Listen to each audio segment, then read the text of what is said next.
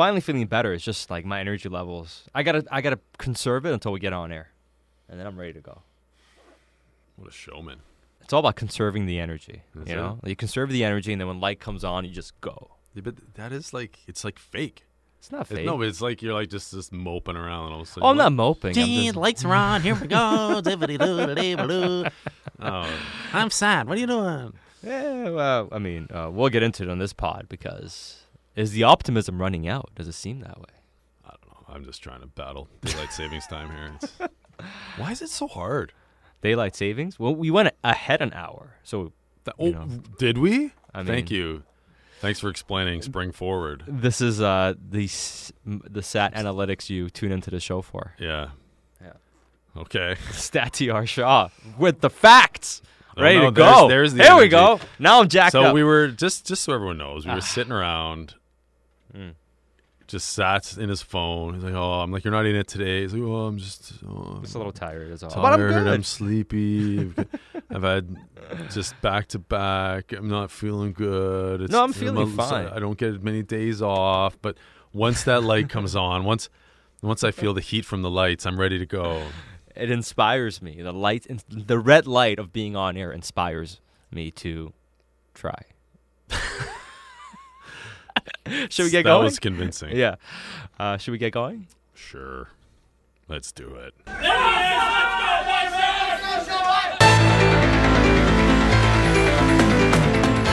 This is the Canucks Pod with Satiar Shah and Alex Auld. Welcome to this week's edition of the Canucks Pod. Satiar Shah with Alex Aldenaldi. Well, the sky seems to be falling a little bit for the Vancouver Canucks. They had a strong December, halfway through December and January. Then February, well, wasn't too kind, and they're coming off a very disheartening loss to the Columbus Blue Jackets. So, number one, uh, where are you at with your optimism from when it comes to this team? Because fans are grasping for it at this point. Well, just like your energy level, I'm trying to keep it high. but it's We good. We good. yeah, it, you know, I don't know. I feel like Friday night, good effort against uh, Colorado, good result, able to get some goals. But overall, there's just well, I, I don't even know if it's inconsistency because they've actually been consistently not great. You know, the last little stretch Yeah. here, and they've been really good at responding most of this season. They've been able to bounce back and sort of prevent extended free falls in the standings. But this one, this one seems a little bit scary, and it's mostly because of the injuries as well. Like, is there anyone coming back soon enough that it's going to help? Is it going to be able to save this season? And you've got some other teams around them who are picking up ground. You look at like Minnesota was dead in the water a couple weeks ago, and all of a sudden they're right there. Like there's there's more teams in the mix in the hunt too, and that that lead that they had is completely evaporated. Well, the cushion is gone, and now you're touch and go to make the playoffs. It's it's a pretty much a 50-50 proposition at this point. I've been pretty steadfast the whole time that they're going to be a playoff team. They'll make it in, and I'm not going to stop that today. But I'm at the point now where I mean, if you don't win on Tuesday against the Islanders, and you lose a couple more games in a row, you might be cooked because as soon as you have to go like nine and two or like eight and three to make the playoffs, that's when it's not going to happen. Well, you're right. So they're still in a situation, I think, where they, for the most part, control Yeah. their destiny, but they control their destiny by doing really well, right? And uh, outside of that, you've got, like I said, they've got other teams doing well around them. You've you've got to get some points here. You got to pick up points. You got to get some points in games you don't play your best. You absolutely need to win games when you've got a team. And this is the thing too. Like you look at Columbus, that game against Columbus at home on Sunday.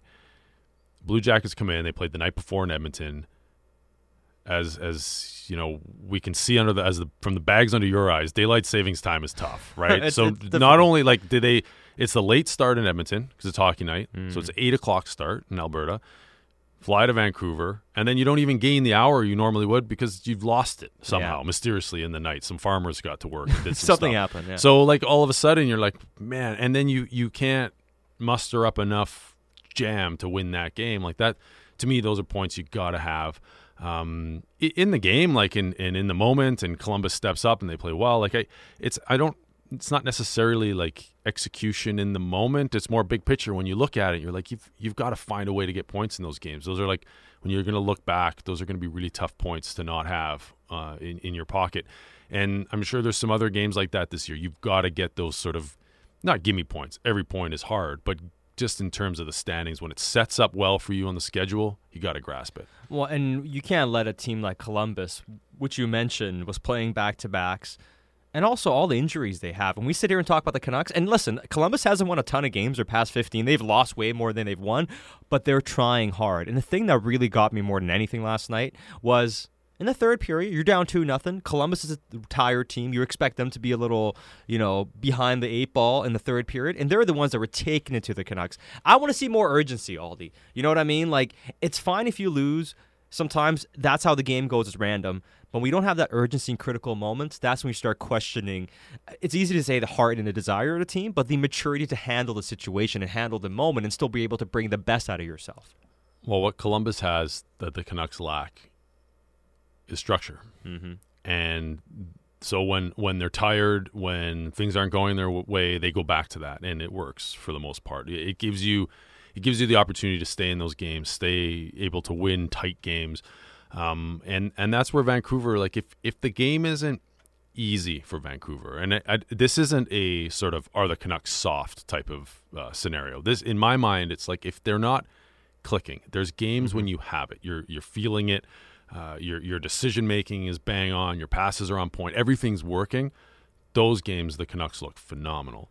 When that is a little bit off, when the passes aren't right on the tape, maybe maybe the the structure they do have in terms of close support isn't just perfect. That's when they get into trouble, and and then when they are forced to play an even more perfect game because they're playing against a team with good structure, that's when they they really seem to sort of fall apart or they just can't generate offense. And and we saw that uh, against Columbus Sunday night that when they tightened it up, when the Jackets did that they just got they got tighter, they got more discipline within their structure. The Canucks just weren't able to even generate shots, let alone scoring chances. And that's something where and then it goes back the other way too because then their defense gets a little mm-hmm. bit sloppy because then they Yeah. start pressing a little bit and they're not it's just a weird thing where they just they're they're D zone and where they're picking up, where they're not. It's just guys wide open in the slot, putting in, ta- you know, almost tap in goals, especially at this level. Those are tough ones to stop for the goalie, and it all just sort of plays hand in hand there. Well, one of the things that I've noticed too, I think overall the Canucks structure has been a lot better the past four or five games. And when you look at the totality of the 60 minutes Yeah. they've played, Yeah. they've done a better job in limiting some chances against. They're playing a lot better. But the issue I found, and I saw it on two separate plays, which led to goals against the Blue Jackets in the, in the second period. As soon as one guy gets out of structure, it falls apart because they can't read the rotations. So it's one thing to be in the right spot where everybody's in their same spot, and you're like, okay, well that guy is where he needs to be, the other guy's where he needs to be, I'm where I need to be. But as soon as they're forced to think on the fly because one person missed an assignment or one person made a mistake, their rotations are off. Like that play where Stecher um, was slow to react because Edler kind of took himself out of the play was because he wasn't sure about what to do. And Yeah. even with Bo Horvat and those two players, one Horvat overcommits because he feels like he's going to leave the center of the ice open, and then Troy Stecher instead of taking away the slot goes back to take away the cross seam pass, which makes sense in theory, but in that moment you have to read that play better. And even on the second goal at the end of the second period, Antoine Roussel, I don't know what he's doing. He gets out of position. Next thing you know, the other guys can't rotate they're fine when they're in position. As soon as one guy leaves, they can't recover. And to me, that's either confidence or individual issues with processing what to do in critical times. I'm glad you brought up the second Columbus goal. I, I've, everyone jumped on and, and followed along that it was Roussel's fault. I I watched that play. It, I'm not sure. It's there must have called a switch at some point where mm-hmm. Gaudette would have been the low guy and ended up Roussel jumped in there. Where's Roussel supposed to be there? What do you think? I don't know if you can picture it. We don't have a monitor in front of you, but why why is Roussel supposed to be up above the hash marks on that guy? Well, it's to take away the middle of the ice more than anything, isn't it? But there was a guy wide open in front because right. So this is the, this is the thing, right? Like every yes, that's Roussel's guy, and to you're right on your point about when it breaks down, they can't mm-hmm. figure out what to do, and that's Roussel's guy or the center's guy, whoever the low forward is in support. And in the NHL, that's very interchangeable. They and and you're it's it's smart to change depending based on who's closest, and that means the center maybe has to play up on the point and cover the winger's position, and the the winger drop down low. The thing that I saw though was is that Quinn Hughes has the uh, he's on the player, he's man on man, he's stick on puck on the guy going behind the net, And then as soon as that guy skates behind the net, Tyler Myers jumps in on it. Yeah, him. they both end so up on then the both Myers side, and. Hughes are behind the net. So then Roussel's caught in no man's land Mm-hmm. because he's like, well, that's my guy, but there's a guy wide open right on top of the crease for a tap in. What do I do? And so he's kind of caught in between.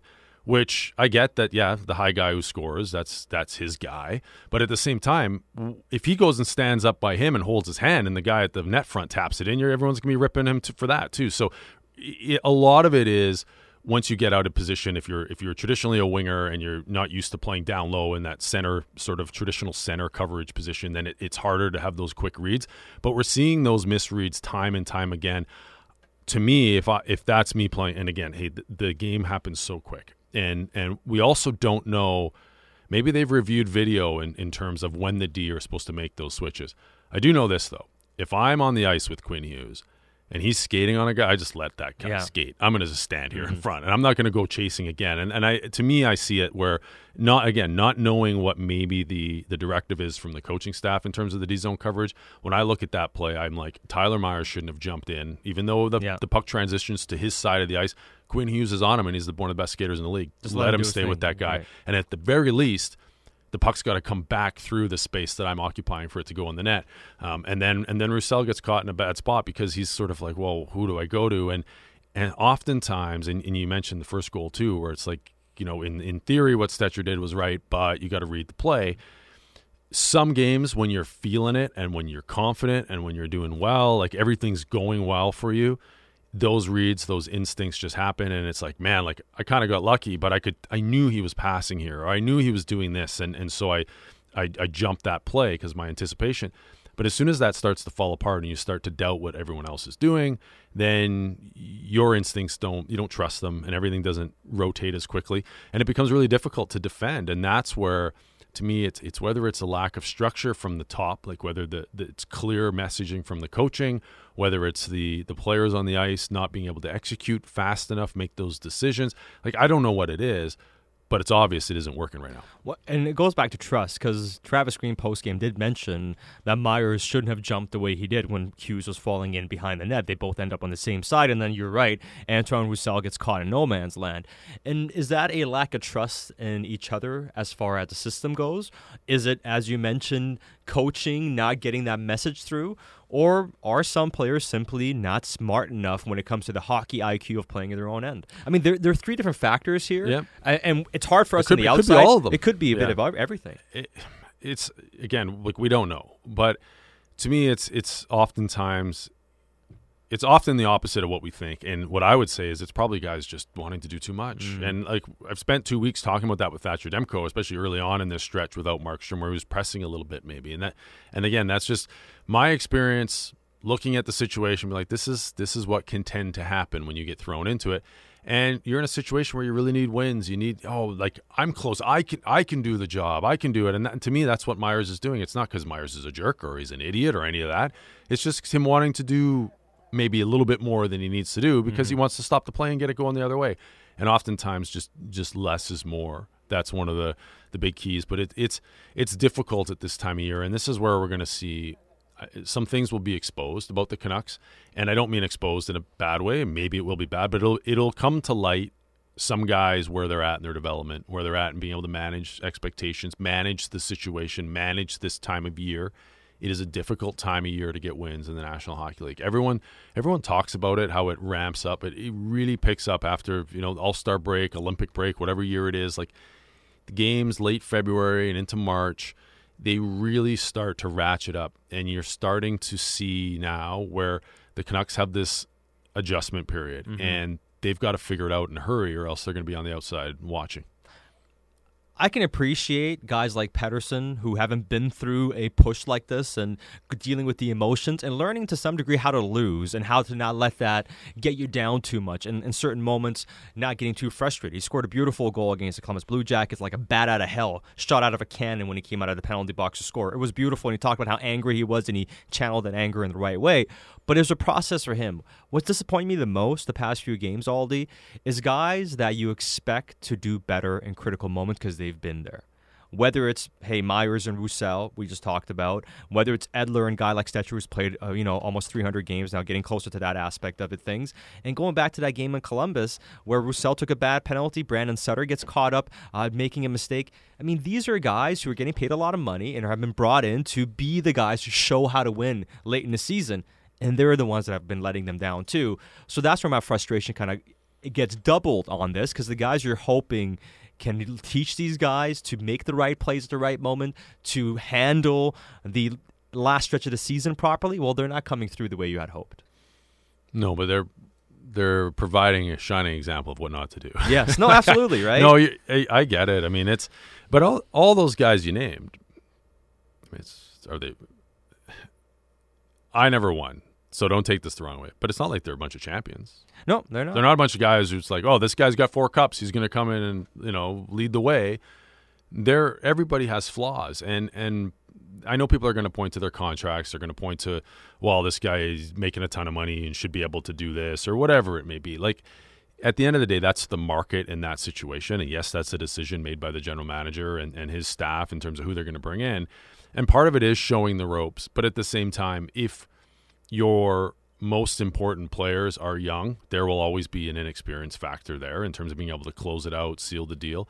But lots of experienced teams at some point run into these types of problems as well. It is part of the, the factor that every team is desperate and trying to win at this time of year. But I agree with you that you, you want to see more poise. You want to see, mm-hmm. especially when it comes to reading the play and simple defensive zone coverage assignments and rotations. That should be more automatic for the veterans on this roster. And, and that is proving to be p- problematic. And we saw it on, on two occasions. And, and you look at it, and you're like, oh, well, those are those there's only two like that and and I don't it wasn't like they were bleeding scoring chances all night but at this this time of year one or two chances can, are the difference right and if you're if you're a team like Columbus that's really good at winning one goal games I think they've got nine nine wins in one goal games or something like that they, the Yeah. nine wins in uh, those types of games and the Canucks that's not their forte right when they win it's really impressive and really fun and everyone goes home drunk because they scored six goals Right. like Friday right but or but when they don't, it's like, oh, okay. They have trouble against teams that are well structured. Yeah. We've seen this throughout this season Yep. because their discipline isn't as good as it needs to be. And yes, mistakes happen in every game, but there are certain basic mistakes that shouldn't be happening to deg- the degree they happen. And those scoring chances, like the Bemstrom one, I mean, he's four feet away from the net. He's going to score that. I mean, it's one thing to make a couple mistakes and a guy gets a decent scoring chance, but it's another when you give him a legitimate 10 out of 10 scoring Leaving chance. guys wide open in front is It's basic. That that's- shouldn't be happening. It's a no-no, Right? It's And- frowned upon Well, at every level. It, it is very much frowned upon. And this leads me into the next thing because as much as I understand the frustration with Loui Eriksson finding himself on the second line and hey, why is Bo Horvat being used as a sh- as a shutdown guy? Well, it goes back to we just what we just mentioned. The guys in that bottom six now, Gaudette and Zack MacEwen are young, progressing. They're just not ready yet to handle a shutdown role because they're they're just not adept yet at the two way game, and that can come with time. A lot of upside for both players, especially Adam Gaudette. Offensively, Gaudette has taken a big step. Defensively, it's still a work in progress. So you can't count on them being a shutdown line yet. And quite frankly, you can just tell by the usage. Travis also doesn't trust guys like Jay Beagle and Brandon Sutter to carry a line and be a shutdown line. They can deal with some tough defensive assignments at times that take defensive zone draws, but the reason Bo Horvat's being leaned on to this degree with Pearson and Eriksson is because that's the only option they have to try to stem the tide as a shutdown line. I think they'd love to have a third line that can go out there and win those matchups and take some pressure off the top six, but it doesn't exist on this team right now. It doesn't, and there. It's funny because I've been listening to this this discussion the last day or two as well, and it, it's it's one of those things where everyone everyone wants everything to be so black and white, right? Like they want it to be so definitive in terms mm-hmm. of why if this or that, and think about the other team's top players and how much they're going to play. Like, when is there time for Bo Horvat to play if not against them? Yeah. Like, the, it, it- I get it. A lot of really good teams, yeah, their their third line Can do that. can do that because they're really good teams and they have three really good lines. Like the Canucks aren't there, especially with their health. So, and the other factor is Bo Horvat can skate, so he can keep up with other teams' horses. And you you'd rather him be on the ice for those 20 minutes than not. Like it's it's one of those things where and and then the other argument like people are just clamoring for for Eriksson to be off the second line. And I agree like it's if you look at it as a traditional like offensive type of role, I get it. I get the argument, but it's not just like everyone thinks, well, Jake's showing he's ready. Maybe Jake's showing that he can support and help Gaudette. Maybe Mm-hmm. Jake's showing that other people need him. And like Eriksson with another center doesn't do anything. But Well, Eriksson with Horvat at least does something. And I, I'm not justifying his six million dollars. Don't get me wrong. But like there's there's a four line balance to it all. And when you have health issues and when you have an imperfect roster, you're constantly having to try and fiddle with it. And that isn't that isn't it's not always right. The coach isn't always going to right, make a right decision, but oftentimes there's something like the complete opposite going on to what you assume. And oftentimes in a with a with a locker room and a lineup like that, it, it's you it can be like that. And you, so you've got you usually have your pairs of guys you like together, and and Horvat and, and Pearson seem fairly tied together right now. And so they're trying to find who's the right fit on that right side, and it changes within games absolutely. But you you need somebody who can play in the role that Horvat's being deployed in. And the reason this is the reason it drives people nuts is because it's so closely tied to Eriksson being on that line, and that just makes people want to pull their hair out.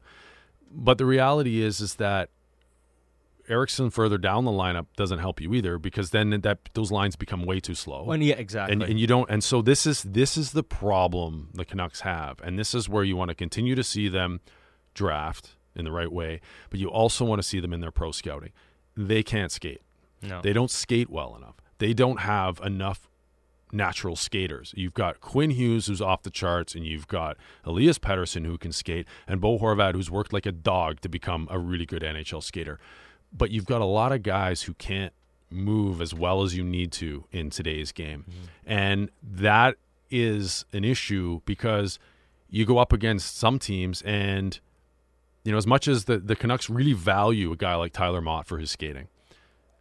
Other teams every forward can skate like that.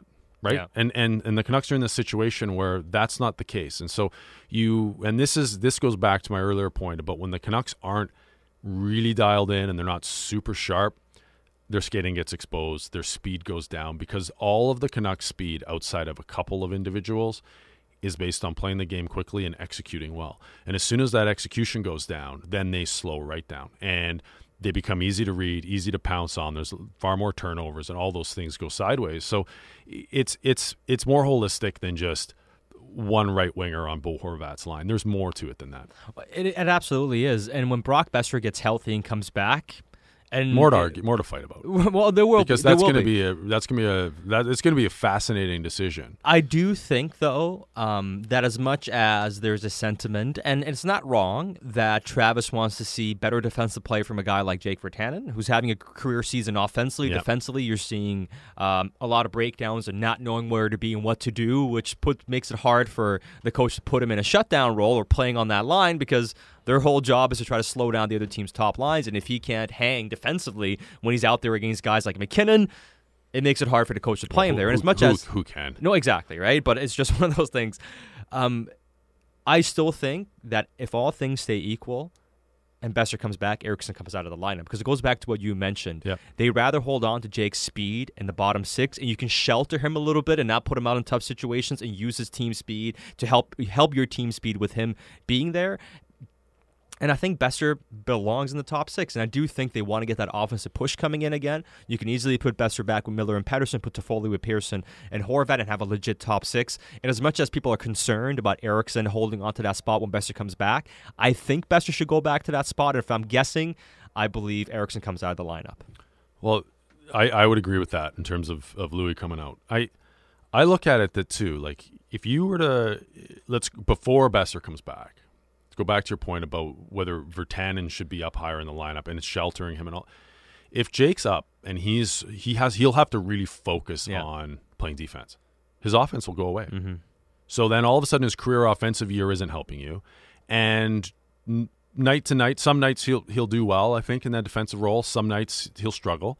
It'll be matchup based, and it'll be and that, that's to be expected. So why it's it's why put the pressure on him to be defensive when he's showing he can be offensive with, on Yeah. another line. Like all of a sudden, when he's on the third line, you have a third line that can score. You have some speed too, and, and you have Yeah. Mm-hmm. speed and they play dynamically together like quite well and it and it's effective so you and and all of a sudden if you have Horvat and, and if he can play evens against the to- other team's top line and you have a third line that can outscore most other teams third line like that offset ratio works for me. I, I like it. I like the idea of putting Boeser back with Pettersson and Miller. It, it'll be a comfort spot for him, mm-hmm. and it'll. I- I think it'll be something that'll energize that trio. Not that Pettersson and Miller need a ton of energizing, but the, you know it'll just be a spark. But I also like the fact that you know Toffoli, Pearson have a history. Fine, that's great, but Toffoli's a little bit more accomplished defensively, I think, than than Brock Boeser, and so you you you remove some of the pressure of Boeser having to be the as good defensively because of all the D zone starts against the other team's top lines when he's just coming back into the lineup. And and uh, last night on the second intermission, um, Ian MacIntyre. So this is Sunday night. Ian MacIntyre's on with Dan Murphy, and that he spelled that out nice. I thought I agreed with him 100. percent I didn't agree with him ripping Roussel for that one goal, but I agreed with him in terms of uh, that the lineup because it it makes sense to kind of just work that out. And and to your point about how you end up with a legit top six, and then you probably actually end up with three lines that can score because Virtanen slotted where he probably should be. And I'm not saying he won't one day be a top six guy, and it's not a knock on Jake. He's worked hard to improve, and he's becoming effective. That doesn't mean he's consistent enough to be in the top six every night, or even that that's what's best for the team for him to be in the top six every night. And I do think that speed you can use creatively in that bottom six, and that will come in handy. So I hope he stays in the lineup uh, when Boeser comes back. And as much as I agree with Ian's point and your point in general that Toffoli makes more sense on the second line because he's more uh, experienced defensively, I do think Boeser has improved defensively this season. I do think it's been one of the more underrated aspects of his game. Hundred percent agree. You but know, do you want him to come back in No, off and that's a good injury and that be like, okay, now you got to shut down? No, you- you're right, and I think early on you put him with, but I do like the idea. And here's, you know, let's be optimistic for a second that once you get those guys healthy and rolling, you have a top six that's legit. And whether you have Boeser, with Miller, and Pettersson, or you have Boeser on the second line, it's really not a bad option. We're talking Yes. about what could be better, not what is bad. It's like good to great and really good, and those are the three variations I think you can see. But I do think once Boeser gets going and feels good, I actually like the idea of him taking some time with Horvat and with Pearson defensively. One thing I mentioned, but also think one of the more underrated aspects of Boeser's game is his playmaking, his anticipation, his patience with the puck. And we know that Horvat's not a great playmaker. Pearson's really good along the walls, down low player, can make plays, but more of a shooter and also just winning puck battles and getting the puck over to guys, and they create space. I do think that a more of an emphasis as Boeser as the focal point of a line can bring the best out of him as well. So down the road, once he gets comfortable, I actually am very intrigued to see Boeser play with Horvat and Pearson. I agree with you on that. I, I see I see Boeser and Toffoli with the way the other four in the top six are set up right now as as interchangeable mm-hmm. once healthy. Yeah. And and it's it's interesting. So Tanner Pearson said kind of right from the start, and this again, Ian MacIntyre mentioned this with Murph, is that when Pearson was asked about, are you surprised Toffoli doesn't join you right away? He said no, because it's a lot for a new guy to a new team, new system, to then have to get that added responsibility when you're not quite comfortable yet. Of like, Right. all right, plus you're gonna have to start D zone all the time against the other team's top forwards. That's a lot, right? But it's almost it's almost the inverse of that now because that'd be the same for Boeser coming back off injury. And but once Boeser's healthy and once he shows he's he's he's fine, then you can move those guys around based on who's really going, a little bit of chemistry night to night, matchups, however you might want to do it. Because I do agree that Brock has improved defensively and, and almost to the point where it's probably sacrificed his offense a little bit. Mm-hmm. But the other factor is for the most part this year he's been playing with an improved Pettersson and a way better left winger than he ever like he ever has with the way Miller's playing. So it's a little bit less pressure on him to score, and he can do some of the other things. We'll delve into a lot more as the Canucks pod goes on here. We'll talk about goaltending a little bit. How close could Jacob Markstrom be to a return? We're getting close to that two week period uh, when the Canucks said they'll reevaluate him after he had a minor procedure, a lower body, which we believe is a knee procedure, could be related to his meniscus. We'll talk about that, Thatcher Demko's progression, and Alex Auld being back on the ice for the anthem wearing Canucks pads. We'll talk about that and ask Alex anything. That's all coming up right here on the Canucks pod on Sportsnet 650.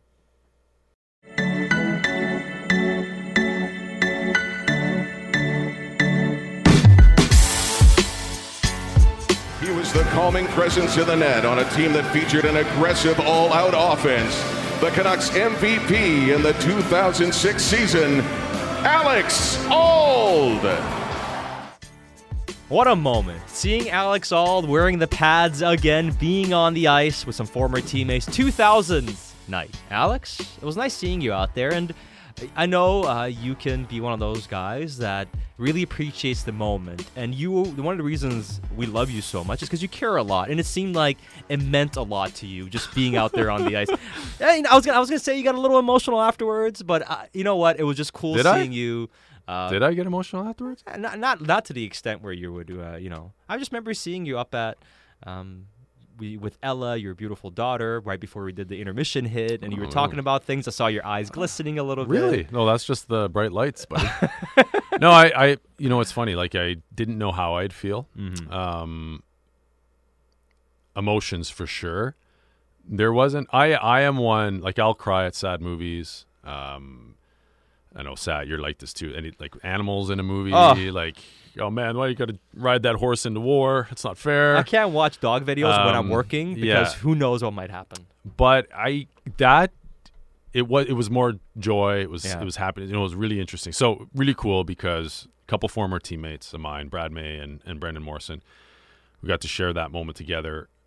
But we all kind of said the same thing, and and uh, Mo said it after. He's like, you know, I didn't know how I'd feel, and I actually didn't realize about like how cool it would be. Because on one hand, it's like, yeah, we've been out been out from the anthem for how many games, right? Right. Like, and when you're playing, you quickly lose how cool that is because you're more about worried about your preparation and making sure you're focused and not getting caught up in the moment because you've got to be dialed into play. But it, it was interesting, like just being out on the ice and, and being there again. You're kind of like all of a sudden I found my like kind of rocking on my feet, like you got that nervous energy. Afterwards, when we were getting un, un, undressed, like keep in mind, like we did nothing except walk from the dressing room out the Olympia tunnel, as they call it at Rogers Arena, um, and back, and skate. What half a half an ice rink? That was it. My shirt was sweating. Like I was wet. Yeah, yeah. My shirt wasn't sweat. I was sweating. My shirt was wet, and it was just like that that energy being out there and and the vibe of the crowd, and it was so cool. It was a full house, and like there was a lot about it that was really really cool. Uh, it was, and one of the things that stood out to me, which you mentioned when we were talking before we jumped on TV during the first intermission with Dan Murphy on Sportsnet, was the fact that your kids really never got to truly see you Yeah. do something like that. You know, because Sam was born in Boston, but he was really young. Ella really never saw you or can remember you playing or being on the ice in a moment like that. Well, so yeah, like my last year, last year in the National Hockey League, uh, Sam was four or five. Like he he knows he knows he was at my last NHL start. I don't think he really remembers it. yeah. Um, and he he says he can't remember it. And Ella was born the summer before my last season in the NHL. I played one more year in Europe after that, but so obviously she wasn't remembering anything. So it was pretty it was pretty cool for them to be able to be there and kind of see a little bit about it. But they they like some on Twitter were questioning it. Like because when we told them, well, first of all, this is how my kid's brain works, right? so my wife goes, uh, "Guess what we're guess what we're doing on Friday night?" Right away, my daughter's like, "We're going to Italy." no, That's what they used to. New York. No. No. And then like there, I forget what Sam said. Sam, Sam said something that was kind of not quite as dramatic as flying to Europe during a worldwide pandemic, but um, he said something. And they're just like no, and they're like we're we're just going to the Canucks game to watch Daddy. Like it was like nothing now all of a sudden, right? Like because they were thinking they were going to go travel the world, but uh, and their first question was why. Like Why- Why, why? are you going on the ice? Like why are they bringing you out? You have to remember, like they don't.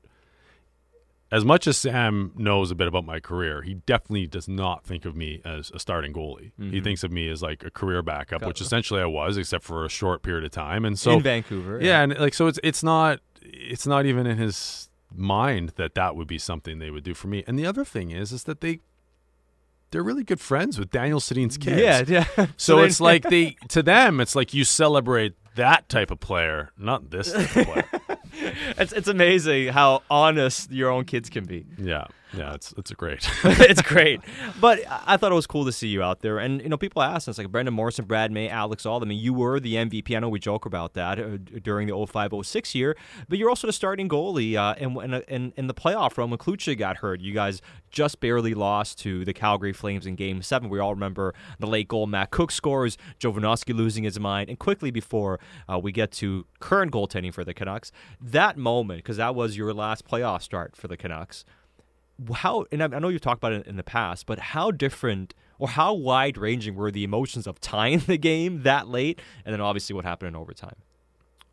massive swing and and keep in mind what occurred in game six Yeah. right so just two days before in calgary we were we were up four nothing at one point we let a four nothing lead slip away uh, the Saddledome when they scored the fourth goal to tie it was that's the loudest i feel like the Saddledome maybe it was because it was like the negative feelings the Right. Saddledome felt louder then than rogers arena felt or i guess it was gm place at the time but uh, then then the rink in vancouver felt when we tied it but I think it's because of the emotions I was feeling. So there's this wide swing, and then obviously tying it up late when I'm on the bench was was absolutely crazy. And then yeah, the whole every I mean everyone remembers Jovo in the box, realizing that uh, we still had to kill the penalty, and and we almost got through the penalty kill in overtime. Like so many things about it, the ups and downs of uh, that whole that whole playoff series really but for me those last couple games was was crazy um, so you, you've got my probably my greatest greatest Vancouver memory uh, winning game six in, in triple overtime in Calgary and, and Brendan Morrison scoring the winning goal on, on Miikka Kiprusoff. And then you've got this absolutely crushing defeat two days later after so much positive energy right when when Cookie tied it. So it was a real roller coaster. That's that's for sure. It was a t- it was a strange couple of weeks.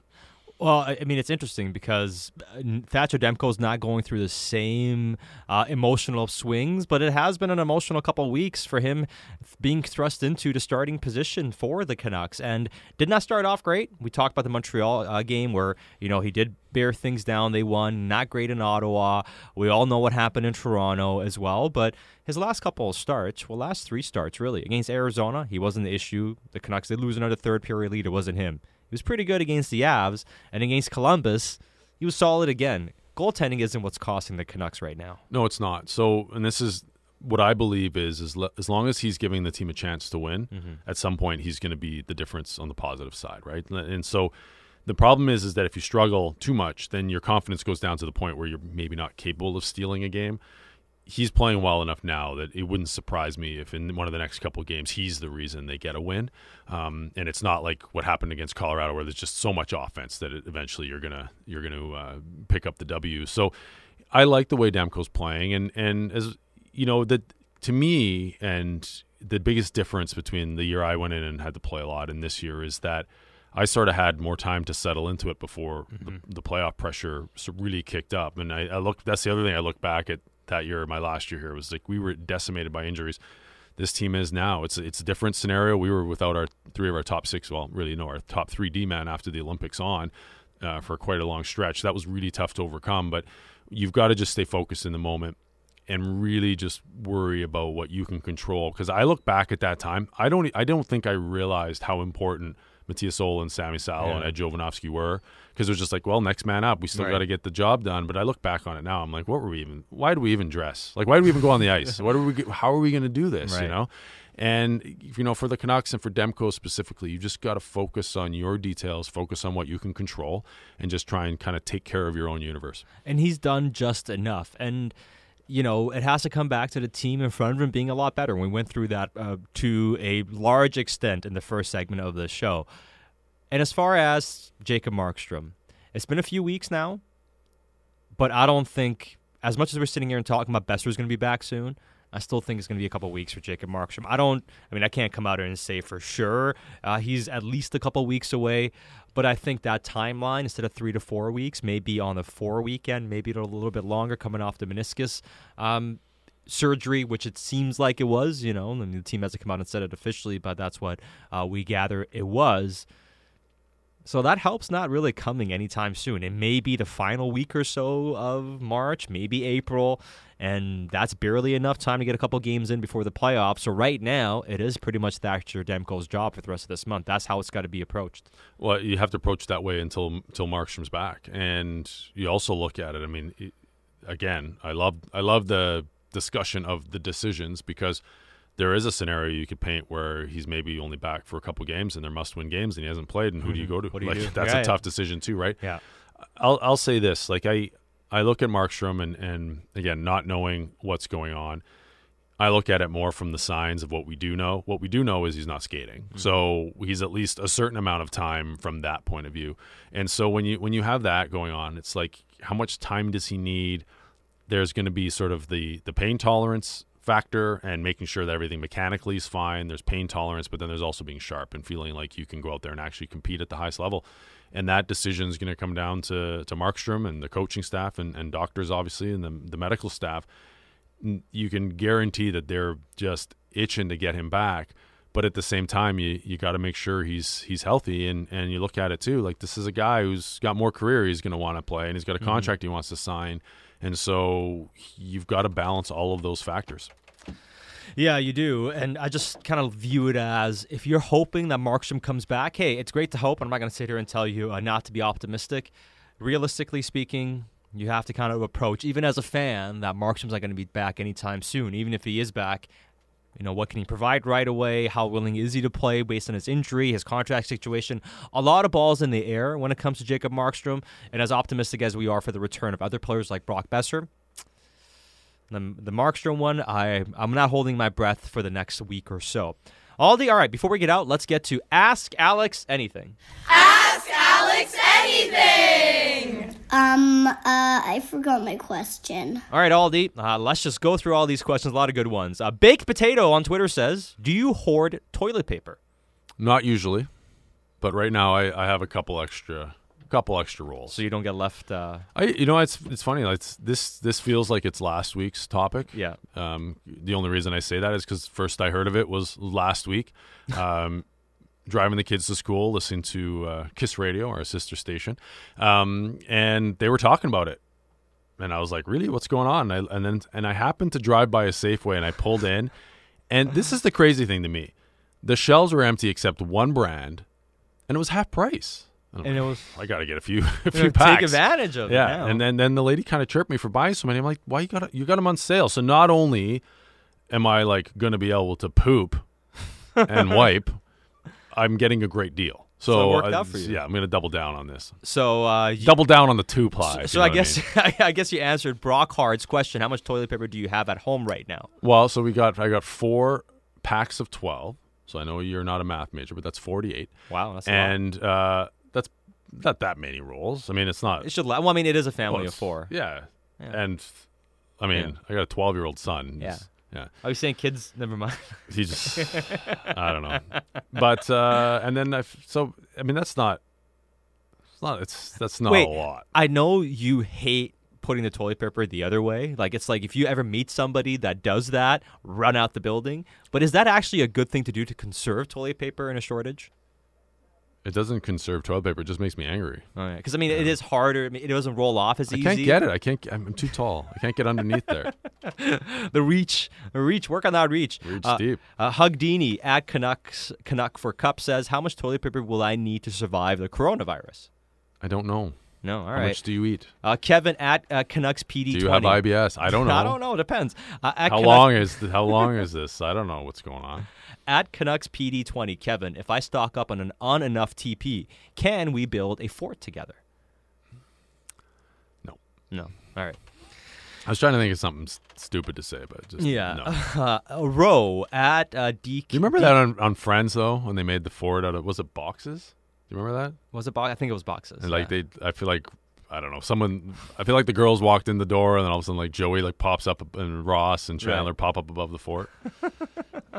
So no, no, no, No. no, TP for it. Uh, no TP. Uh, basketball Phil. Lakers versus Clippers. Who wins and in how many games in the in the NBA playoffs? That's your uh, yours. I, I saw right. that you wanted to be the one to answer. Well, I said It's we like, will no, answer uh, it. Alex doesn't know anything about basketball. I'm going to answer it. I didn't say that, but I mean, I was. I just I don't was care. I just don't care I was about it. implying. Well, uh, on Sunday night, the Lakers. Sunday afternoon, Lakers and Clippers played.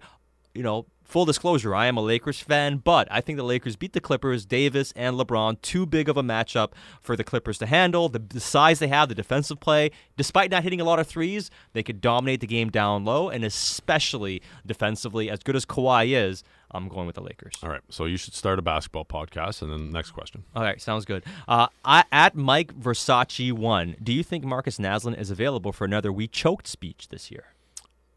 No. He's already been here once. He's not coming Yeah, back I don't again. think he's coming back. Uh, numbers asked about Markstrom's return. We mentioned that. Uh, that I'm not sure about. Uh, it's been over two weeks that he's going to be back soon. But he has another question saying: Re-sign Tanev plus asset from Stecher trade. Let Tanev walk. No asset plus re-sign Stecher.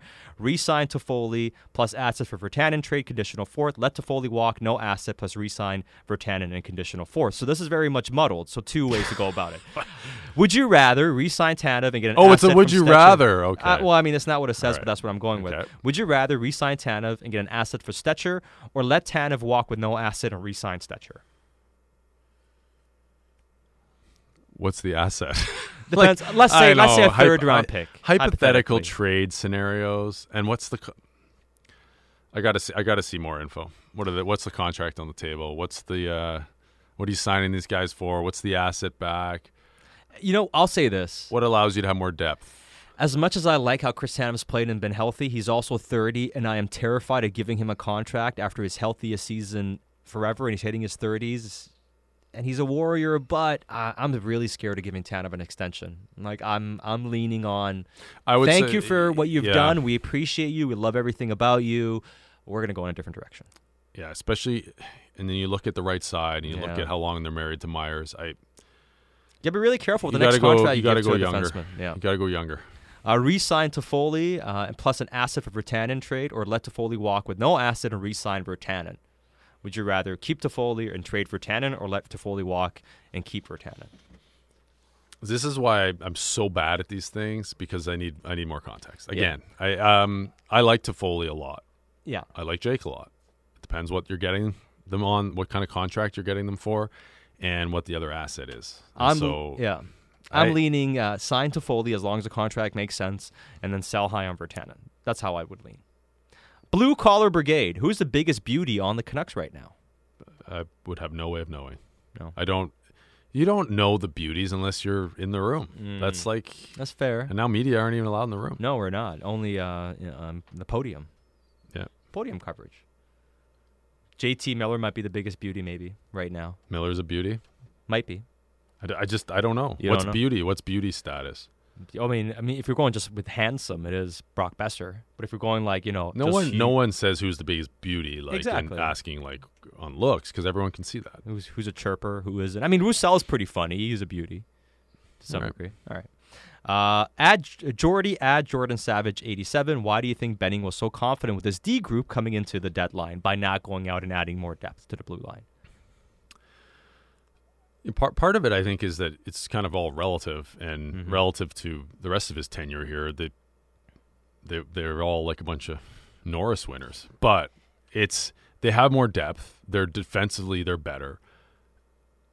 I think the other aspect too is is that there's a couple guys who maybe haven't been performing at the level where they would have liked, but it, you know I I do believe that the staff thinks that they can get more from Benn and Fantenberg. Like I think that they can do more. Mm-hmm. But the interesting thing about it too is it could also be a little bit about the what it would have taken to improve the D. Like, is it is it worth just swapping a guy in and out and essentially getting someone you view the same? Probably not. And the, the other factor, and it's this is a this is a tough one because Jim isn't exactly the guy to to play the uh, play the game in terms of oh I'm going to say this because of that. Like he seems very honest. He seems almost too revealing. But are you going to go and say this? These are the guys we're going with, and then be like, "Oh, we were trying so hard to upgrade on these bums, but we couldn't do it." Like maybe he was trying. I don't know. Oh, I think they were trying, but just didn't come together. got to be and the right also price. the costs they don't too. the assets. What do you have to give up? and how much more do you want to yeah. put out for rental potentially. Uh, that Thomas guy on Twitter, Tom, is a successful season playing meaningful games in March, or given the cushion they had built, will missing the playoffs be considered a failure? Could the swoon put Travis Green's job in jeopardy? I will say that it could be both. Yeah. I think long term, playing meaningful games in March Mhm. and missing the playoffs could be deemed as a success.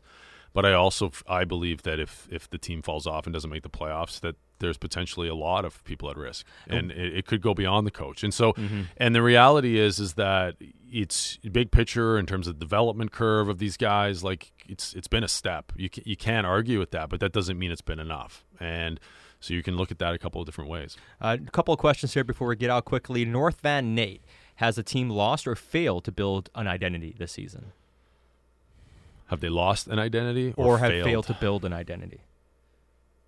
Well, every every team has an identity. It just may not be one you want. I, I think the identity is they're inconsistent. Yeah. and and that's that's not an identity you want. So that's not something where they're going out. th- So they failed to build something that's repeatable, Sustainable, yeah. sustainable, repeatable, and works. And that to me is is again where they're not quite at the level you want to be at. But that that could change, and all of a sudden, a really good stretch of games.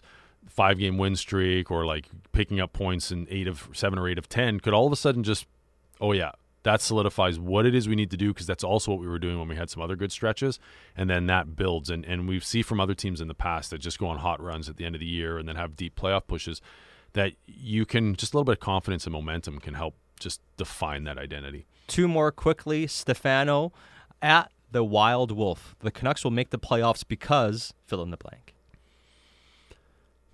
Because demko steps up. To me like it's, it's going to come down to goaltending. I think uh, t- to some degree I agree. I also think limit critical mistakes and start scoring goals again. that would good, help. yeah. Uh, goals for and goals against. It's that that, that differential will get you. Uh, Ashley Pirhonen, if you can choose, if you can choose claws or hands, what would you pick to put an end, put the end of your arms? If you can't choose claws or hands, what would you pick to put on the end of your arms? okay well if you aren't allowed to use Ye- claws or hands. Yes. I'd have uh maybe a hook on one side. Can I I would I would switch A it up. hook? I Yeah. wouldn't double down. I wouldn't go two of the same thing. Right, I'd have call. something for for fighting and something for biting. I don't know. I thought you say a glove and a and a blocker. sure, why not? But they go in hand like hands go in them. they go hand in But you know what I mean? I would I would do a complementary pair of something.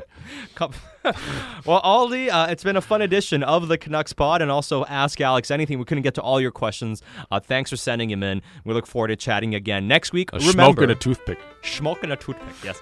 Uh, remember, rate, subscribe, review the pod on Apple Podcasts, your favorite podcatchers. We look forward to hearing from you again. And again, if you have any questions for Alex Auld or myself, Satiar Shah, hit us up on Twitter. If you have basketball ones, send them a set. Yeah, at Satiar Shah, at Alex J. Auld on Twitter. And keep sending in the hashtag Ask Alex Anything questions. We'll just throw them in when we get them. Thanks for listening to another edition of the Canucks Pod on the home of the Canucks, Sportsnet 650. But when Harry wouldn't sell, you got desperate. Hired yourself a punk.